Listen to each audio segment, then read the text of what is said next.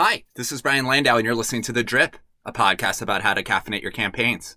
Today I'm joined by Jaclyn Sass. Jackie is the Director of Global Internal Communications at Merkle. In this episode, we talk about the future of internal communications, the need to merge communications with culture and employee experience, and how data can help inform a company's internal communications motions. In just a few moments, you'll hear Jackie talk about the need for internal communications to leverage the same message across formats and channels.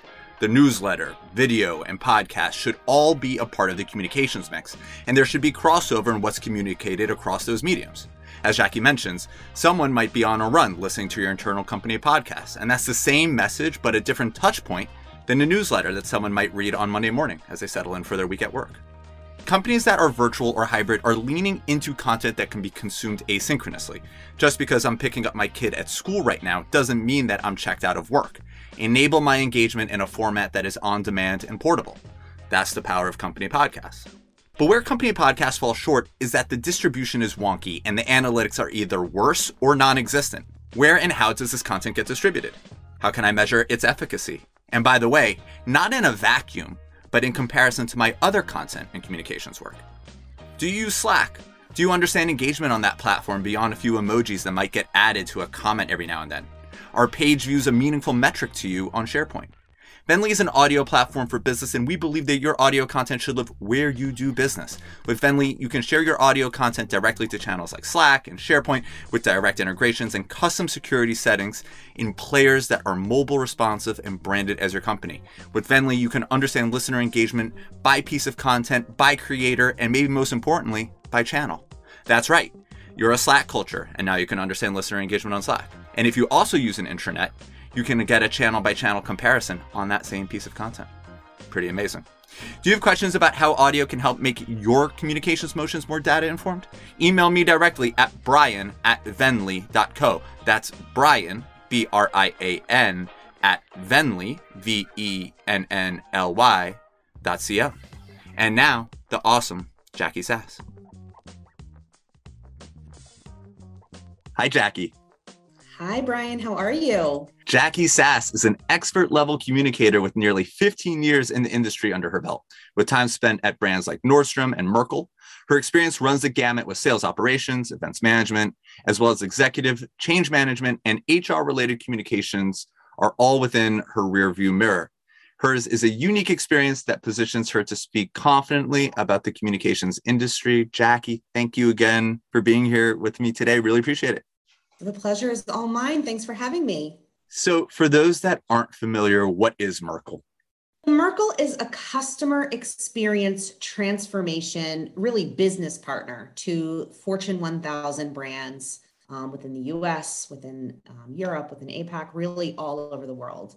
Um, we empower the world's leading brands to transform their data, technology, and organizational capabilities to deliver differentiated customer experiences. And if I just gave you a ton of words that don't make any sense, based on when this podcast goes out, we have um, a piece of thought leadership that we put out every year in January that really lays out exactly what that means. It's called our marketing imperatives.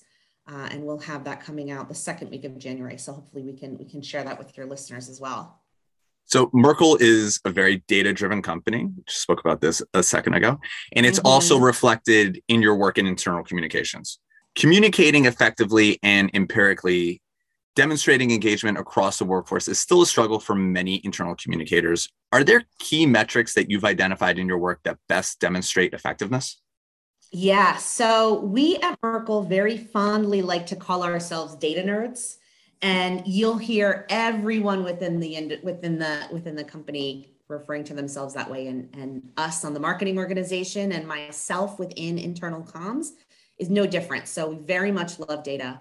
The key metrics that we have identified are some of the ones that you would normally think about when you think about communications email opens email click throughs um, there are other ones that may not be as familiar. We try to look at how many people um, ask questions on our monthly all hands that are CEO hosts. We look at how many people engage with videos that we share out as part of our internal communications program. Um, we also have a podcast that we share um, monthly as well within our internal communications program. And so looking at the, the general metrics of that. But those are some of our key metrics, as well as those that come out of HR, you know, employee satisfaction results, um, looking at what employees are saying in exit interviews, things like that. So it's it's sort of a, a rainbow of metrics that we look at to, to get to the end of the of, of the road there and get our our golden our pot of gold coins at the end of the rainbow, which is the engaged employee. So as we get going into 2022 now, I know you feel strongly that internal communications, the role will expand significantly in the future. Can you define what the role means today from your vantage point and what it might entail a year or two from now? Yeah. So, right now, internal communications, I think primarily is focused on executive communications, HR type communications. And then there's, of course, you know, any change management that's going on within your organization. So, are there, you know, at Merkle, when we acquire a brand or when we integrate a brand into our business, there's communications associated with that. That's often likely tied heavily to HR activities and then there are things like newsletters or you know marketing related communications um, and so that's what i really think it looks like today and that's what that's what my role looks like a lot today.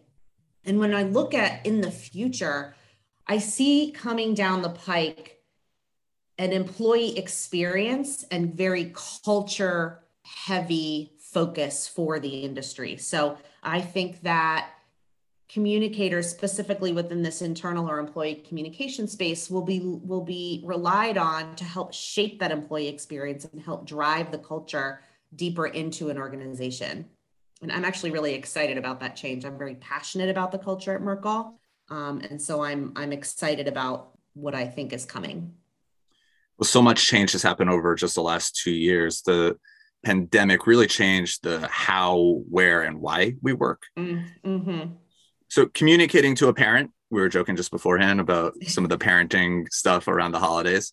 Communicating to a parent that's virtual is different from communicating with an entry level associate that's living in a big city and eager to go into the office several days a week. They're craving that social experience. Increasingly, there are geographic considerations and importantly, diversity considerations. How do these cultural elements that you're talking about play a role in how you might communicate to your colleagues? Are there content formats or channel strategies that might deliver optimal engagement given these dynamics? Yeah, so I think, first of all, I think the name of the game from a culture perspective to be able to reach you know the parent or the person in a small town versus the person in a big town versus the young employee who's you know, just starting out on the career, I in their career, I think the name of the game really is going to be flexibility in creating an experience that's relevant to each of those people in a very personal way.